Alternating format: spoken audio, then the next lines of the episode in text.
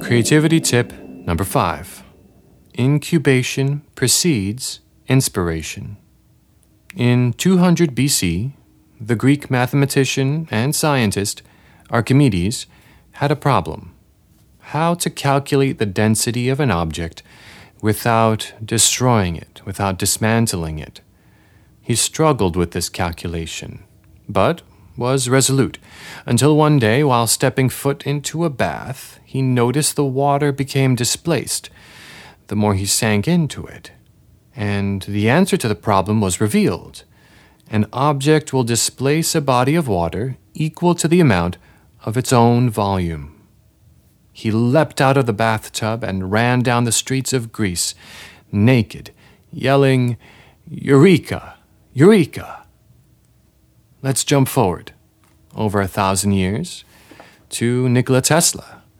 He was struggling with the problem of an alternating current motor, and in his Eureka moment, the motor appeared to him in a flash while walking on a beach at sunset after reciting a passage from Faust. A mental vision appeared before his eyes. Tesla had been actively toiling for months with the problem, all the while feeding his mind on other related knowledge and discoveries. He was so grateful to see the answer before him, um, because as he professed in his autobiography, he was beginning to risk his physical and mental health while straining for the answer of this problem. Then, in the 1800s, Europe's most famous chemist, Friedrich Kekule, uh, who was the founder of the theory of molecular structure. At one time, he was struggling with the problem of the molecular structure of benzene, which is a flammable liquid. For days, the problem eluded him. Then he received the answer in a dream. He saw atoms dancing in synchronicity, and they formed the image of a snake eating its own tail. It was the ancient symbol of the Ouroboros. He woke up with the startling insight that he had just perceived the structure of benzene, and it was circular. The human mind is a beautiful mystery. what do each of these events illustrate? Two primary things. One, the existence of an unconscious aspect of the mind. And two, the existence of hidden processes in the mind which develop an idea or solve the answer to a problem, even seemingly solving paradoxes and offering up near completed insights. Research in psychology confirms the existence of such an area in the brain, but how it works and where it is is still a mystery. It was Sigmund Freud who first presented this theory that there is a mind working within the mind, one housed within the other. Although there are still many questions about the unconscious, all psychologists agree on its existence and on how absolutely essential it is to our mind. As creatives, knowing the unconscious exists, it's incredibly helpful. It helps explain the why and how of the inspiration process, which can sometimes seem magical and mysterious. It's really useful to compare the unconscious with a garden where you plant a seed, which is made of two primary things an intention and an idea. And through nurturing this seed, you can witness it grow into something spectacular a few weeks later. Isn't that just fascinating and bizarre? Some theorize that this is the unacknowledged function of procrastination you know, that thing we all do when we're cruising Vine compilations on YouTube or playing a video game for three hours when we know we should be working on that project, which always, of course, has a fast approaching deadline. But some researchers theorize that procrastination is a function of the incubation process of creativity. It's strange to think that it actually has a utility in the creative process. It's a bit paradoxical because what may look like carelessness and laziness to others may actually be serving a useful function.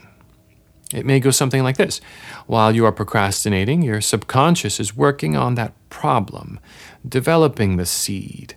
And if you fed your mind with good material, you fed that unconscious garden and you are creating an even more fertile ground for that seed to flourish into something beautiful and rare. Something valuable and complex can take time to develop. So the procrastination, it may be giving it time in that incubation process, the way a child needs to start as a fetus in the womb, hidden from daylight for nine months, progressing through various stages of development, consuming nutrients, and forming in layers of complexity before being brought forth fully formed in the world. So, what do you do with this knowledge? I mean, how might you apply it to improve your creative process? Well, first, don't be discouraged so easily. Sure, there are countless stories of creatives being struck by inspiration, such as an entire symphony appearing to Mozart in a flash, but what we often don't see is the suffering and learning that went into the development and incubation of that idea before it was born, inspired, and fully formed. For instance, before Tesla received his flash of inspiration about the alternating current motor, he had been toiling for months and even began formulating the problem years before. Before the chemist Kekule saw the snake eating its own tail in a dream, he had been struggling to understand that structure of benzene. Notice the similarities. Both were struggling. You know, these things don't come easy if you're trying to find the answer to a problem no one has solved, right? Of course, it's not going to be easy.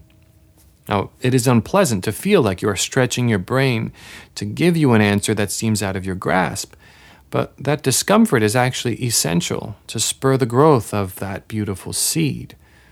Also, important to note, more often than not, a moment of inspiration doesn't bring with it a huge, fully formed novel or painting, but rather something like a scenario that you find especially original, or a phrase that seems to haunt you inexplicably, or a melody.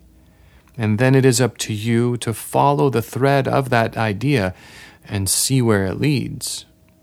But before even that beautiful moment of inspiration sneaks up on you, or you sneak up on it, depending on your perspective, well, there is work and learning that has to happen. You have to often struggle a bit and plant the seeds along the way that will blossom into something unique and beautiful.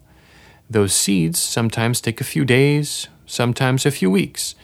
It all depends on other factors, which we can discuss in an upcoming creativity tip. But just know that the seed that blossoms into inspiration is a seed made from your intention and an idea.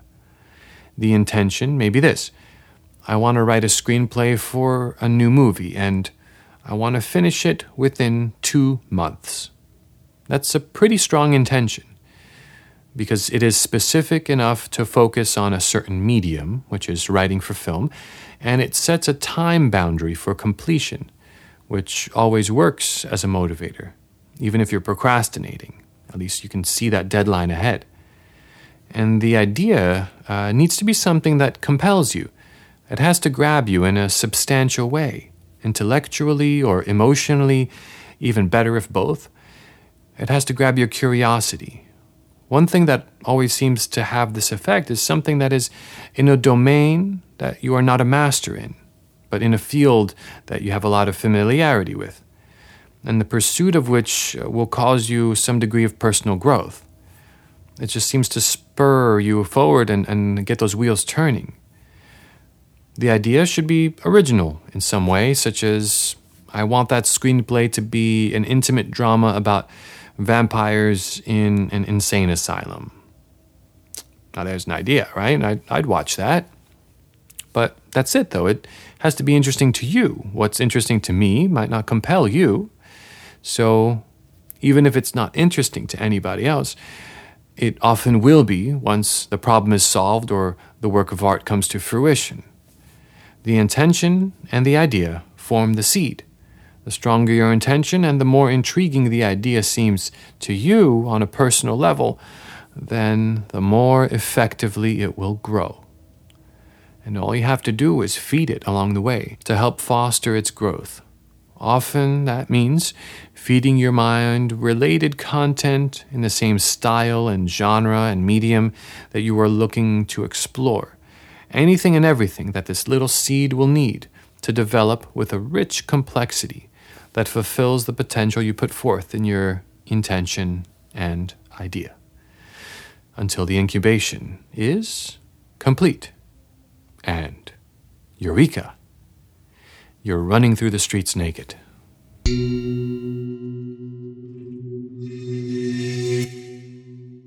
Thank you for joining me in exploring this creativity tip. Um, it's something that's been on my mind for a while, and I feel like I've finally figured out a way to put that one into words. If you did enjoy it and you want to hear more of these kinds of things, um, the other creativity tips are available on my Patreon page, and that's where I will post most of them. So if you want to hear more of that kind of content, head on over to patreon.com forward slash MJ Dorian. That's P A T R E O N dot com forward slash M J D O R I A N. Some of them I will post in the podcast feed related to Creative Codex but otherwise, most of them will only be housed on that Patreon page. So I hope you enjoyed that and it gives you some things to think about. Until next time, this has been Creative Codex, and I am MJ Dorian.